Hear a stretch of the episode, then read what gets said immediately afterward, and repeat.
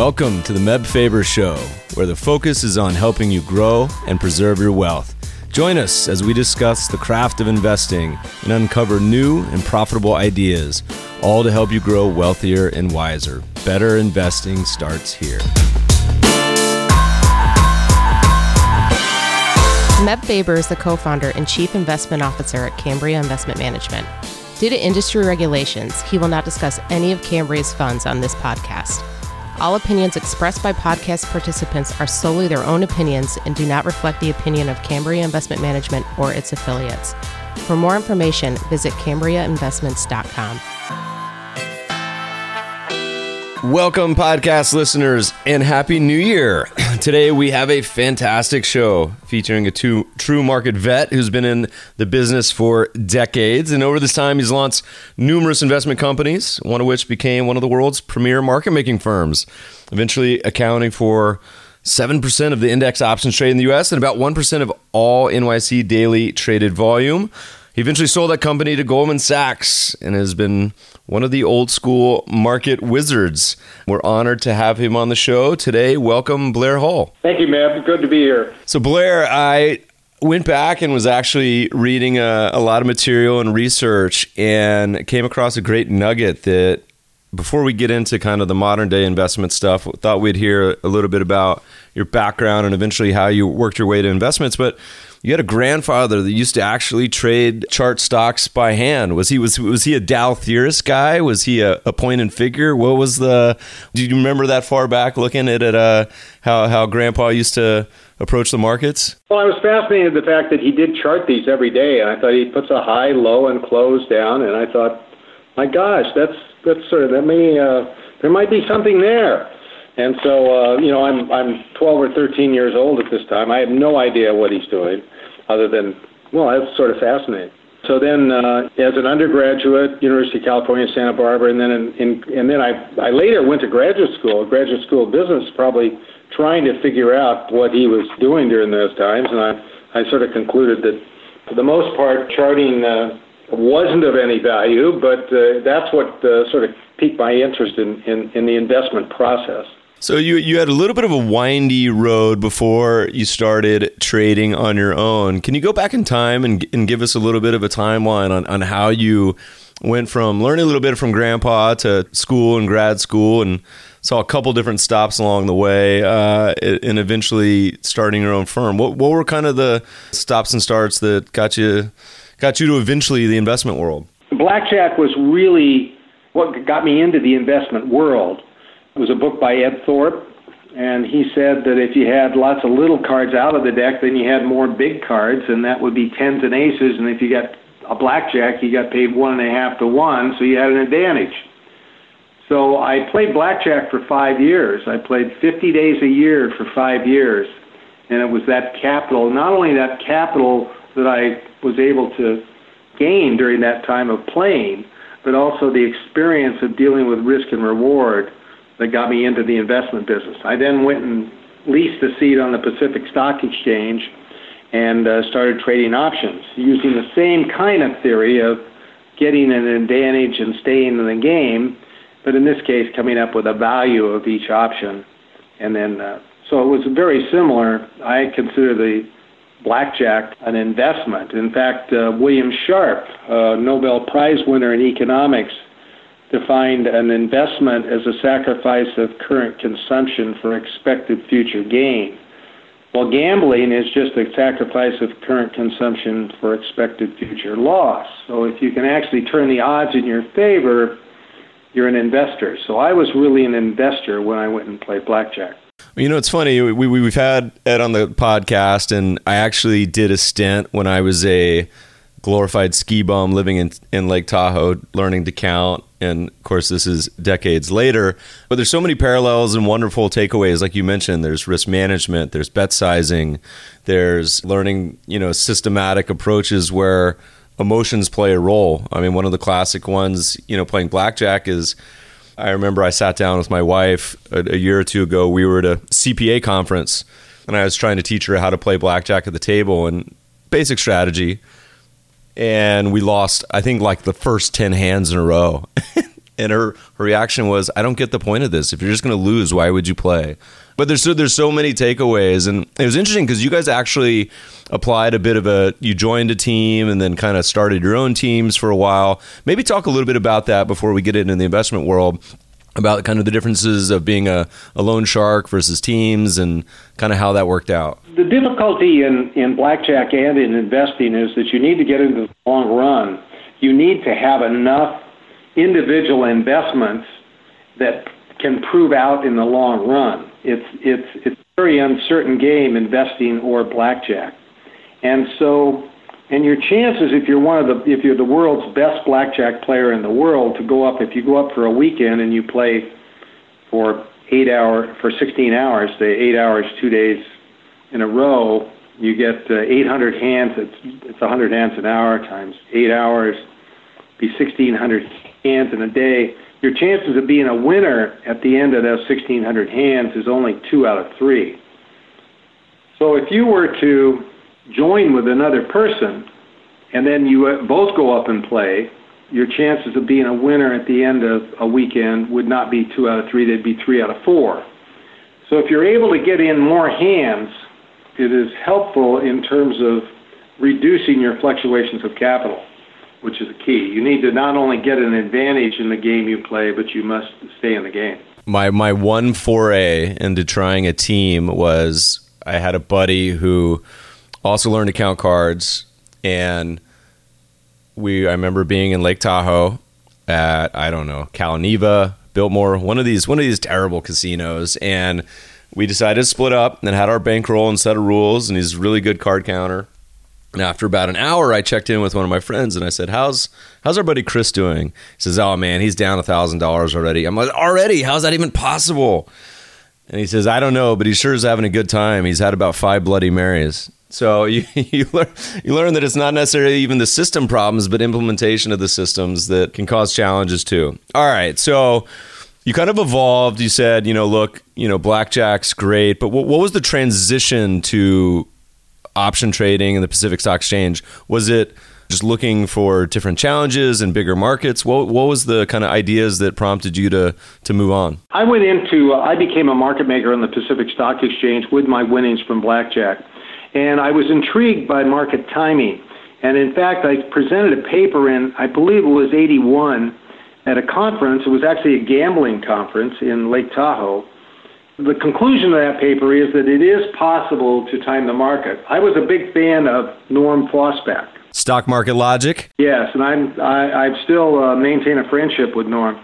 And he believed, and, and I'm convinced that he's right, that and it's been sort of proven in the academic literature now that market timing is possible. What my paper did show is that even if it even if you were able to time the market, the returns on from options trading and blackjack at that time, there were opportunities in both of those areas. The risk reward uh, characteristics vastly exceeded market timing, and so I actually one of the greatest decisions I made was to not deal with market timing in 1980 or 82, but to concentrate on buying inexpensive options and selling expensive options. And that's what led to the sale to, of the firm to Goldman Sachs. So that was one of my best decisions. But back in, get it, move fast forward into 2008, I was convinced that there was some way to have a bigger exposure to the market at certain times and a smaller exposure at others that would enhance your overall return by that time I had a family office. You know, it was uh, uh, managing the, really the proceeds of the sale and tried it in an intelligent way. And so coming out of 2008, I said, my God, there's, there's got to be a way. Well, it, it ends up that there was a turn in the academic literature about that time where most of the articles said, no, you can't really time the market, to saying that there are a number of indicators that actually are predictive, and if you could put those into a strategy, that um, you actually could get enhanced returns. And that's what led to the formation of the ETF HTUS and the uh, strategy that we have in place. So let's let's let's start to transition into some of these ideas now because we can probably talk about this for a while. So you sold your firm, you started thinking about again these some of these some of these market timing ideas. The market commentary, like you mentioned, is littered with people talking about timing the market is impossible. And one of my favorite quotes, and I think it's Jim Rogers, who I, I love Jim Rogers, but he's he's always I think he's attributed the quote of I've never met a rich technician, and which is really funny because there's I, I googled that phrase to try to remember who it was, and actually goes back to our blog where we had posted when Marty Zweig passed away that his condominium in New York City was up was for sale for like 150 million dollars or something and so I smiled because Marty was one of the most famous market technicians in history. Anyway, so there, there's a lot of debate, and obviously it gets very emotional when people start to talk about market timing. You've got a laundry list of famous people like Malkiel, et cetera, say you just can't do it. So talk to us a little bit about the genesis of some of these ideas. We how you think about market timing in general, what's the approach? We'll certainly link to all these white papers that, that y'all have written on the on the show notes. But give us your overall framework for how you think about an approach to, to, to market timing. Well, I look at it a little bit like blackjack. If you have 10 different cards out there, every time you see a card, it gives you a different kind of, of idea about the future. And so the question is, what are the cards and what are the weights on the cards? That's all. What are the indicators and then what weights do you put on them? And certainly they're not going to come into play. They don't come into play all the time. And if you can get them so that you know when they come into play and then count the pertinent variables at that time, you've got a system that can be a winner. And we're very transparent about what we do.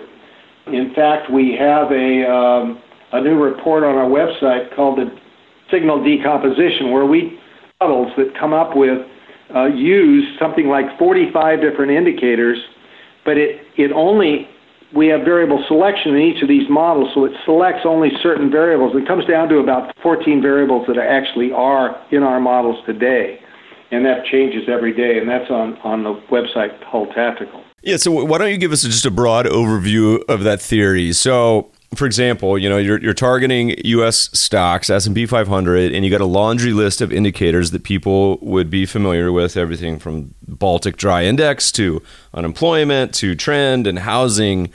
Maybe walk us through just kind of a basic overview of these two papers, or three, I think, even that, that you all have written and how you kind of approach it and, and how a quant like yourself who used to be you know super involved in much more market making higher frequency approaches a longer term sort of tactical system you know what, what's the what's the framework for how you know you guys went and, and kind of constructed this there, there was one indicator that, that actually piqued our interest and that's the uh, federal reserve bank loan officer survey and that's a variable that does not appear in the academic literature. Well, it actually does. There is an article that says it predicts recession. And it really says that if you're tightening credit, that's a bad sign. If you're loosening credit, it's a good sign. And so that was the, the, a unique variable that we thought was significant. We found out that the correlations with six months returns was about 30%, which is a fairly high correlation for an indicator in the market. And so we combined that. Then I went back and studied the academic literature to find out, find articles such as uh, the price, whether the price to earnings ratio was was important, whether whether uh, variance risk premium, or or, or things like uh, the Baltic Dry Index, whether those actually did. And, and and I really leaned on the academic literature. So we what we did is we combined these all these variables, and we ran a we ran a regression of those in, in a walk forward way with no um, forward looking bias to see if we could actually exceed the returns of the S&P 500. And amazingly, by taking a position that was proportional to our forecast, we were able to uh, double the Sharpe ratio of the S&P 500 and enhance the return. So that's the basis of this, and, and that started with a six-month model and then we moved into, we, we found some indicators that were more indicative of shorter term, such as the one month, and we just, we published that. Uh, that's actually out on SSRN now. The first paper is published in the Journal of Portfolio Management. The second one we have not submitted yet for publication. But those two models are, I'd say, 75% of, of the power in our indicators. Well, and the cool part too is that Blair publishes pretty transparently. He's like, hey, if you want to go replicate this, here's how you do it. Here's all the series online. Go for it. Um, and so we'll certainly link to you know the data series that people can take a look at. And so well, let's talk about the actual kind of you know real world implementation. Is that so you take a look at all these indicators and it gives you a recommended allocation. And I think the range, if I recall, was Uh, a 200% long down to 100% short. Is that right? And that's updated on a daily basis? That's correct. Okay. Yes. And so talk to me a little bit about that that traditional positioning. Is it something that most of the time it's, you know, 60% long or it varies highly day to day? What's the what's the kind of actual real world? Are people if someone was following you, they may be making trades every day, or is it like every few months? How's it how's it actually kind of play out in in uh, sort of real world implementation? We actually do change the position every day, but it it changes a very small amount. Well, today we're 56% long, and uh, that is made up of uh, we, we target 80% of the volatility of the S&P 500. That's our target. We try to to make sure we have less volatility in the S&P 500. I'll tell you one of the variables that is, I think, is is is one of our key variables. Uh, that it's called valuation. I mean, you've uh, you've certainly used valuation and momentum in your strategies. Our valuation is combines three different aspects. It's cyclically adjusted. Well, first, it's cyclically adjusted price to earnings ratio as designed by Robert Shiller. And then we also have the cyclically adjusted dividend yield, but we also include buybacks in our dividend yield. And then we also have book to price. We combine those three variables to get an overall valuation using a technique called principal components analysis. That's one of the key variables that is in both the short term model and the longer and the longer term model. And I think one of the things that people may or may not be familiar with or understand is talk a little bit about is so you have x number of indicators and I can't remember if it's 15, 25, but but there's a handful of indicators in this model. But you're not always using all of them all the time. Can you explain kind of briefly how you go about putting together a model that may have shifting inputs in, into the actual model. Can you talk a little bit about that? Well, we have a certain look back period, and this is all published information. So, and it's is the six month model. It actually looks back. It looks back 12 years. We found that by looking back 12 years at the last 12 years of history, we get the best results going forward. So it's rerun. I think it's rerun every month. Every month we do another. We look back 12 years, and we run a regression and it selects a certain number of variables. Now, if we look at the daily report that is on the Hull Tactical, we see that I think there are five variables in that model the Baltic Dry Index, the loan survey, new orders, new shipments, the price variable, and the variance risk premium. Those are the five variables that go into that model. And then in the, uh, the same thing will occur with the uh, one month model variance risk premium is there, also the loan survey, but there's also, we have the National Association of Purchase Managers Index. We've also got the change in unemployment rate and the change in inflation. So each, each there's a selection criteria, which in the first model is a correlation screening. You have to have a correlation of at least 10% in the past period. In the other was it's a stepwise criteria with the AIC criteria being the being the choice. So the model itself selects the variables. And so the interesting thing about this is it's dynamic. You know, and on top of that, you know, you guys have continued to refine the model. You know, like you mentioned, you published the six month and then the one month, and, and it's con- kind of continually updating. And it probably makes sense to the exposure right now. That's probably signaling mid bullishness, where the trend and a lot of the indicators are probably positive, but you're starting to see like on the valuation side and some of the late inning bull market kind of indicators flashing. We actually just tweeted yesterday that the old AAII study sentiment survey was showing that people's equity allocations were creeping up to the the highest level they've been since I think 2000. But it probably makes sense. It has it when was the last time that it's actually flashed and you may not know this but flashed negative positioning where it would actually be short. Would that be all the way back to the crisis, or is it kind of dipped in any time in the past few years? We've been operating this since 2012 with real money.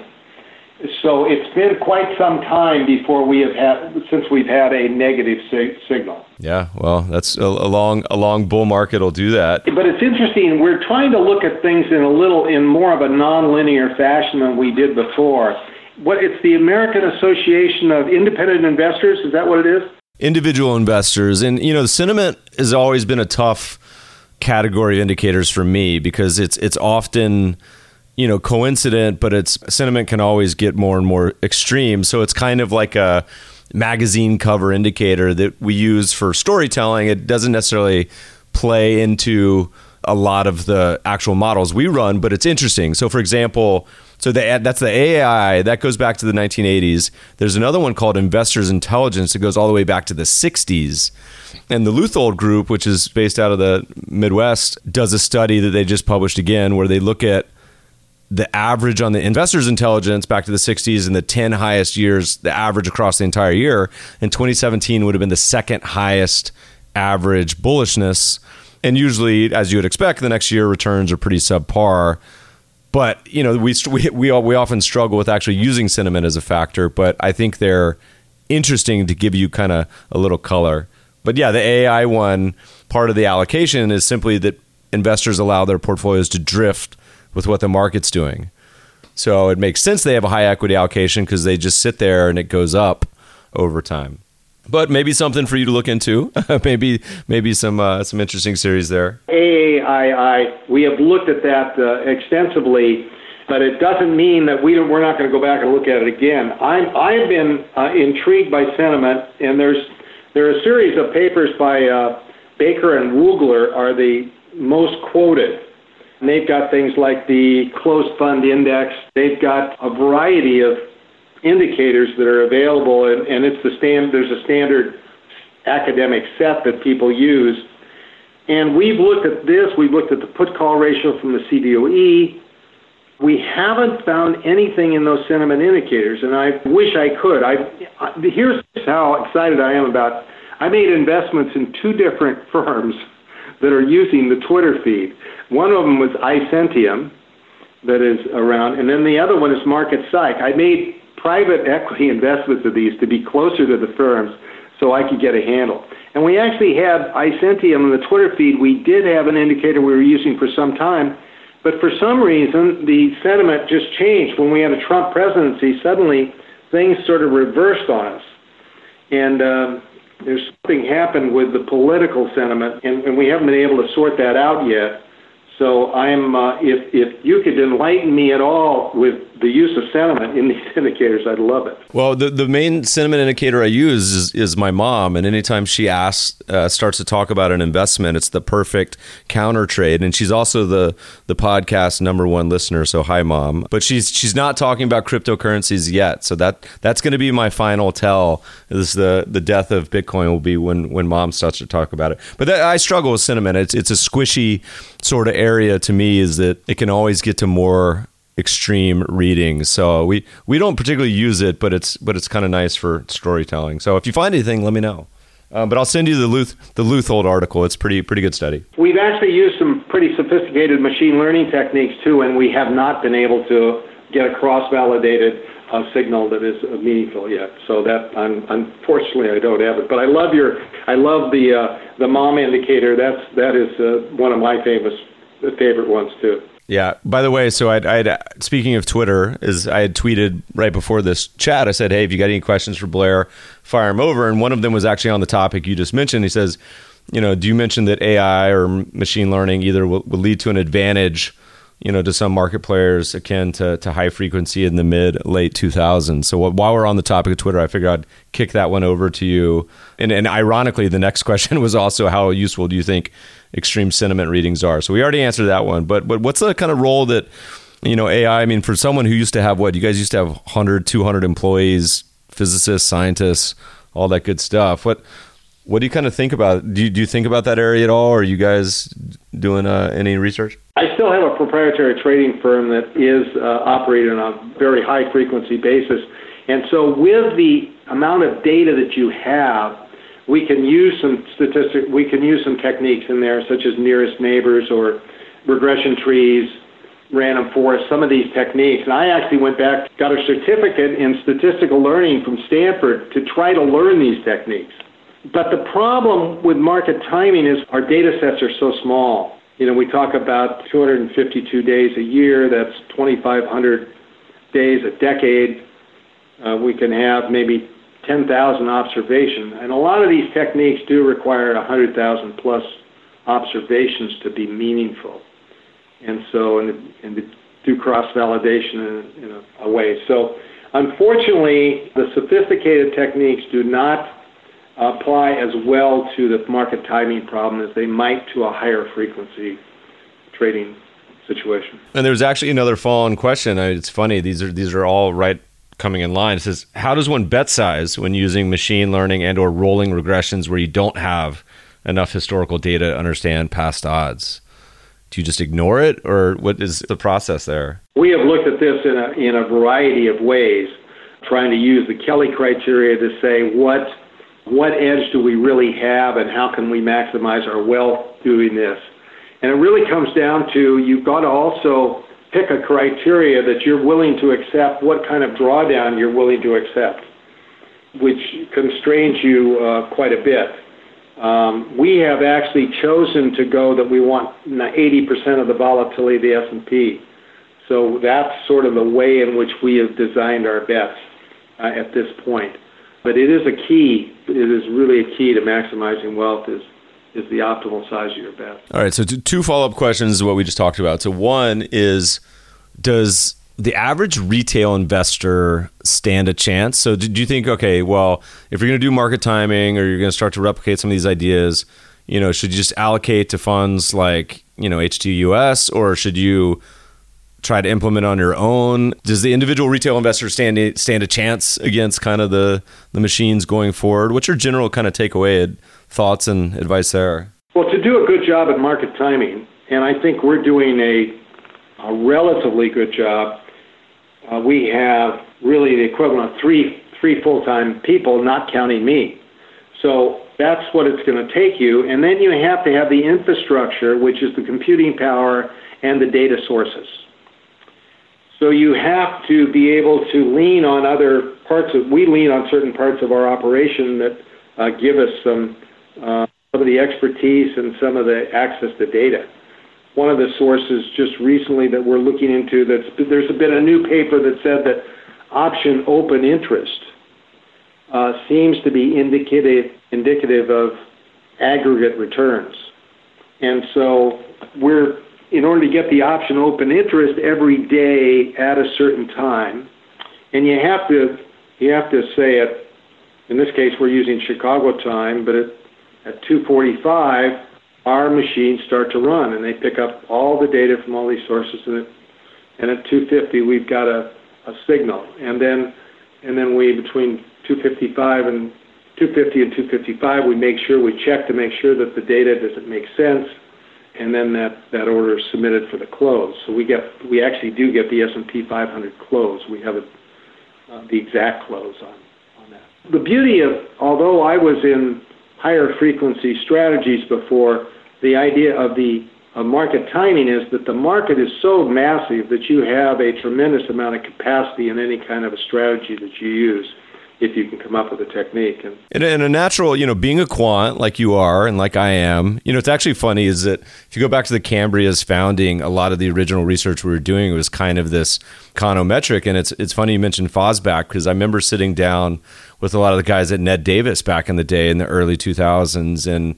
they mentioned the same thing. They took out that big red book, put it on their desk and said, this is, this is one of the actual, I mean, you can tell Norm this, this is one of the big inspirations for Ned Davis too, uh, and a lot of the models they built.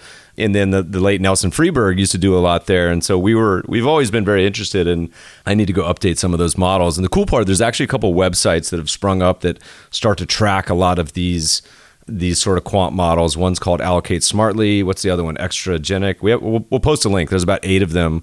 Quantopian. But a natural extension, Blair, would be all right. So you've done this in the U.S. You know, why not apply this lens to more breadth, just like blackjack and having a team? You know, could you apply this to foreign markets? Uh, developed, emerging, individual countries, other asset classes. You guys thought about that at all? Oh, there's no question that we're dealing with a two asset problem you're dealing with the, say, 10 asset problem, which is looking at not only at uh, foreign securities, but also uh, commodities, real estate, private equity. And, and so the ultimate strategy is one that includes expected returns in, in all of these asset classes and in locations. There's no question about it. And uh, it's it's a logical extension for us to uh, to do that. Well, good. I'm, I'm waiting on I'm waiting on the white paper. I, we've digested all the other ones, so we're looking forward to a foreign developed. So you mentioned a little bit about private investing. So your career's kind of spanned a lot of different things. There's been high frequency, this kind of econometric stuff now, a little bit of private.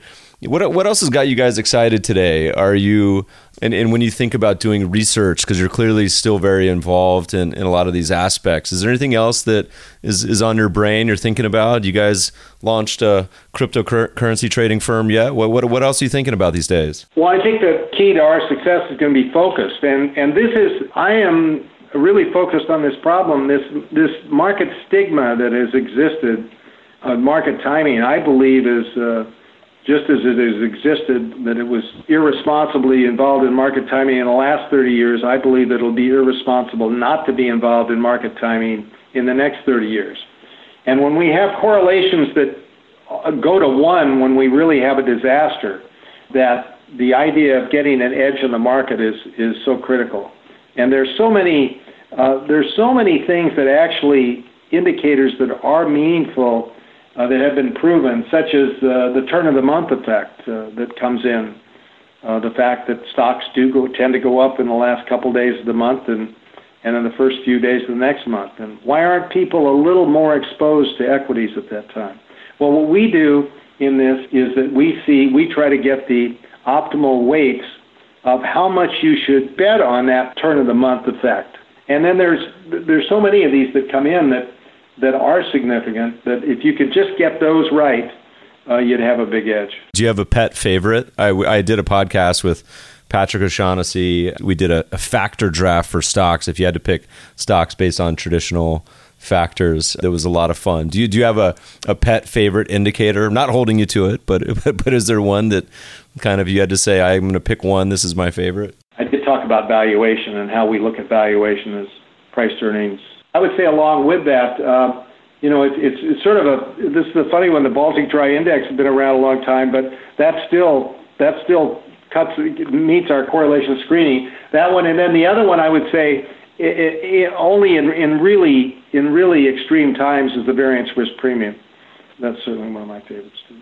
Yeah, valuation is an interesting one because I feel like so many people misunderstand it and misapply it. And I've I've kind of grown weary and frustrated with the media at this point to where I I, I tell myself I'm not going to engage any more conversations about valuation, but I, I keep seeing articles about it and it, it, it drives me a little nuts. But yeah, I mean, even we're reading John Bogle's Jack Bogle's updated new book recently and where he came out and this I think was in the fall and he said, you know, look, US stocks use simple valuation techniques that have been around for decades four percent you know and, and he's he tends to be an optimist in that area. So you know and that was that was a few months ago. So who knows? A couple more questions and we got to start winding down. We've had you man this has flown by. We got a lot of questions from people that you know said hey let ask blair a little bit about kind of being a young quant today. So if someone's coming out of school you mentioned that you know, even you were going back to to get updated on new techniques and ideas to understand the fields. What kind of advice would you give a, a young grad getting into to quant finance? I mean, there's some people that that said, uh, you know, as some techniques uh, you know, as the world evolves and some techniques fade away and the competition comes too high with high frequency, what advice would you give, you know, a new UCSB grad that's coming out of, of school? Any general thoughts? Well, I'd, I'd say one thing. Uh, there's so many opportunities now with Coursera, or uh, there, there's so many different courses out there. It behooves you to be in one of those courses all the time, almost. Techniques are coming up so fast that uh, there's no question about that. So, and and I do tend to be a little bit of a. Uh, we sort of favor the R language uh, it's either R or if you're in very high frequency stuff, it's going to be more in Python. But you've got to be proficient in one of those languages. If you can't be proficient in in some coding language, uh, you're you're pretty much cooked these days. It's interesting because we like to call ourselves quant lights over here. So anytime I hit my head on the ceiling on coding and projects, we we ring up our buddies at in academia like Wes Gray and say, Wes, you got to do this for us. But but there's so many ideas and extensions that I think are are still useful that uh, would be a lot of fun. And, and I heard I think it was. I want to say it was Josh Brown that said, you know, as the world gets so sophisticated and there's so many PhDs attacking problems and the markets get more efficient, he said one of the you know benefits is is being longer term focused you know where people can still you're not necessarily competing on the second or, or day interval but but f- focused on on kind of the longer term. And by the way coursera listeners is an online education module. So blair maybe maybe we'll convince you to do a course. What what, what what's the topic going to be on uh, uh, building the building a world's uh, market timing system? It could be the equity risk premium I think you should do it. I think that'd be a lot of fun. You'd get a lot of subscribers and, and probably some new investors. We, you know, we'd actually polled the listeners of our, so the readers of the blog before we started a podcast for many years. We didn't do a podcast because we thought it'd be more useful to do a high production video series, but everyone voted for the podcast. But, but a lot of the learning for myself, and I know a lot of people are like this, is very visual. So having something like that, I you know, put it in your brain. Maybe maybe a to do for 2018. All right, a couple more quick hits, and we're gonna have to let you go. You know, as you reflect back, one of the main questions we asked our 2017 theme, which we need a new one now, Jeff. By the way, it's 2018. Was what's been the most memorable investment in your career? It could be trade, it could be good, it could be bad. But what's the first thing that kind of pops in your head as you think about looking back on your investment career? I was involved in a trade in the uh, in October of '87. Uh, that certainly was a memorable trade. You know, we had a uh, a major market downturn in the crash of '87. I was in the right place at the right time with a fairly large trade. That I was actually on the floor of the exchange at that time. I would say that's I only I have that trade that. Nothing sort of overshadows that one. So to, to, walk us through that though, you know, so obviously Black Monday, the crash in 1987, U.S. stock market got pummeled. Was was the trade you were short going in? You were buying at the bottom. What was the methodology? Was it a gut reaction? Was it your models? We were a market maker on this Chicago Board of Options Exchange, and we were one of the first firms to have a machine that would show our prices on for, for the crowd to see. Just as we are being so transparent in this ETF, this exchange traded fund, HTUS, we are we were very transparent at that time, trying to show everybody what our prices for our options were, so that they'd come and buy or sell from us. And the, that morning, volatility had gone to historically it was about 16, went all the way it was in the 80s it actually peaked at somewhere in the hundreds. And so we were, I was in that pit trying to keep order in the pit and keep our prices in line. But the, the Fed had actually tightened margins on, uh, and the banks and the clearing firms had actually restricted every, every the market makers with cap, capital. And so, and we had positions in New York and all over the place. And so we were trying to actually reduce our position. So we were actually short the major market index at the Board of Trade. I had to go over there that morning. And so I was the only firm, member of the firm that had the full seat on the Board of Trade, so I went over and traded that.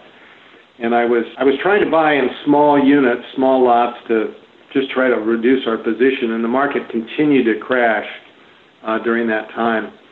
But there was a rumor that came up that the Chicago Mercantile was going to close the S&P 500 futures. The New York Stock Exchange, to all practical purposes, was closed. They didn't answer their phones, so you could not buy or sell stock really. So the only market there was only the, the only other market open was the Chicago Board of Trade, which had a Dow look-alike. And so I I was in that pit, and the the broker came knowing that I was the only I was the small. I was a buyer, but buying small. Said, where will you buy a hundred contracts? And I was buying five lots most of the time, and and I gave him a. Uh, at that time, it used to trade in nickels, like it would be two hundred and eighty dollars and five cents at ten cents. In this case, it was. In this case, it was. It was trading two ninety, but it was like two ninety bid at two ninety five. So it's bid at 290, but I he says we're all about 100. I said 285, a ridiculously low price. And he said you own them. I had a big swallow. I, I almost I almost choked, saying, "Oh my God." He later sold me another 50, and that ended up to be the absolute low of the 87 crash. It later closed at something like 385. It went from 285 to 385. There was such a rally. It was at such a discount. So that that has to uh, that has to mark the uh, my my career as a as the trade uh, for me. That's such a great one, and it, it, it brings back so many like memories, but also just thoughts on you know thinking about markets where there's a great phrase where talking about normal market returns are extreme, and thinking about these outliers and crazy events. I mean, looking back of the past year, I don't know anyone that would predict that for the first time in history, particularly particularly after the election, that the stock market would be up every single month in, in 2017 and so markets are always confounding people. You know how how do you like how does that play into your thinking about you know thinking about markets in general where you have these huge outlier events both positive and negative? So 2017 being kind of an outlier on some of the lowest volatility on record is that something you think there's anything has really changed or this time is different where something is maybe suppressing volatility or you think it's just a normal you know the just a normal way markets are behaving well let me let me tell you my only I am completely data driven. If I don't have the data, I can't put it in my model. And we go completely objectively by the model. So I have found that it is emotions will kill you in this game. You can't, you just have to go with some kind of a systematic approach. At least for me, that has been su- successful over the years, and I'm not deviating from that. Unfortunately, we didn't have any data on who the president was going to be or what was going to happen. I wish I'd had had some data on that, and I I actually hope I don't have that data in the future. So all we can do is look at what we have, the data we have available, and I think the key is going to be tightening of credit here. And when that occurs, that's uh, that will signal the uh, downturn. Interesting. And podcast listeners, by the way, Blair has the interesting life statistic of at least once leading Barack Obama in a Senate race. So we ha- we have uh, we have all sorts of interesting ideas. But but as far as the volatility speaking, is this environment something that you know you kind of scratch your head? The biggest surprise to me of the last ten years is certainly I think ne- negative yielding sovereign bonds. Like I, I think if you went back ten years ago and said we're going to have a bunch of sovereigns that are negative yielding, that's to me I would think most people would be like that's crazy. What's is there something in this environment that surprises you at all, or do you just kind of think this is markets as usual? This volatility is kind of just normal, normal sort of. Is it, is there anything at all where it makes you kind of scratch your head a little bit? Well, we certainly had an extended period of, of low volatility. I don't know how you measure that necessarily, but the average volatility over the last year, I guess you you, you could measure it in that way. Uh, I do know that we're compl- I'm completely certain that volatility will change, that it will vary, and that volatility will only we're at at the at the lowest point of possible volatility. I can't I can't tell you that. We just don't know when it's going to occur. Well, that's that's what that's what makes this game fun, right? Is is it's never never a dull day. You're a former Chicago guy, so we used to call this the the Jay Cutler bull market, the former Chicago Bears QB, where it's just kind of a no one no one seems to have that euphoria yet although that seems to be changing in the past few months. You're starting to see a little bit of the excitement but but most of it happening not necessarily in equities but in but in the crypto world which i there's a lot of banana stuff going on. Blair, it's been a blast. Where can people we'll, we'll post links in the show notes but but where can people find more information on you your fun what's going on your updates your white papers all that good stuff? I think you should go to hulltactical.com and uh, look at the daily report, and then try to go down to the decomposition of the signal, which will give, things like sell in May. We haven't talked about that.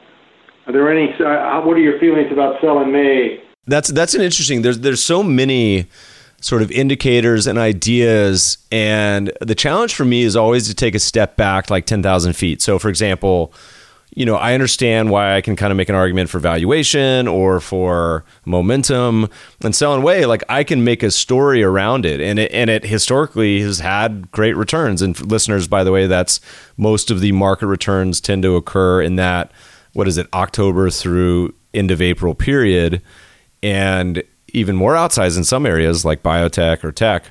And you can make arguments about why that's the case. I don't know that, you know, I would ever put I, it would be an indicator I would use as a potential in an ensemble. I don't know that I would ever put a, a big wager on it, but it, it seemingly makes sense to me. Yeah, there's no, you're not going to put any, on any one variable, you're not going to put uh, a majority of your assets. There's no question about that. The only free lunch in financial markets is diversification. Yeah, so I mean, but that's one you can construct a story around it, and there's others. I mean, I there was a humorous study that I haven't updated in years, but it was it showed that the vast majority of stock market returns came when Congress was out of session. there, there actually used to be a, a fund, mutual fund, that was based on this, and it char- I think its downfall was it charged an obscene management fee, but they also used to staff the booths with a former Miss America pageant winner. so I, that that fund, by the way, may still exist. It was called something like the Congressional Fund. We'll have to dig that up and look into it. I don't know. So there's all sorts of ideas that are interesting that may have some inputs that I, you know, you could you could you could definitely construct a good narrative around. But I'm always a trend guy. I think I always default to my favorite indicator, which is just trend. Blair, look, it's been a blast. We could do this for hours. I would love to check in uh, again sometime when you guys start to crank out new papers. Thanks, thanks for taking the time to uh, sit and chat with us today. Good to talk to you. Listeners, you can always find more information at mebfaber.com forward slash podcast. We'll post the show notes, all the links to Blair's material, white papers, websites, ETFs, books, everything else. You can always leave a review on iTunes. Subscribe to us on Castro, Overcast, any of the other good apps. Happy 2018. Good investing.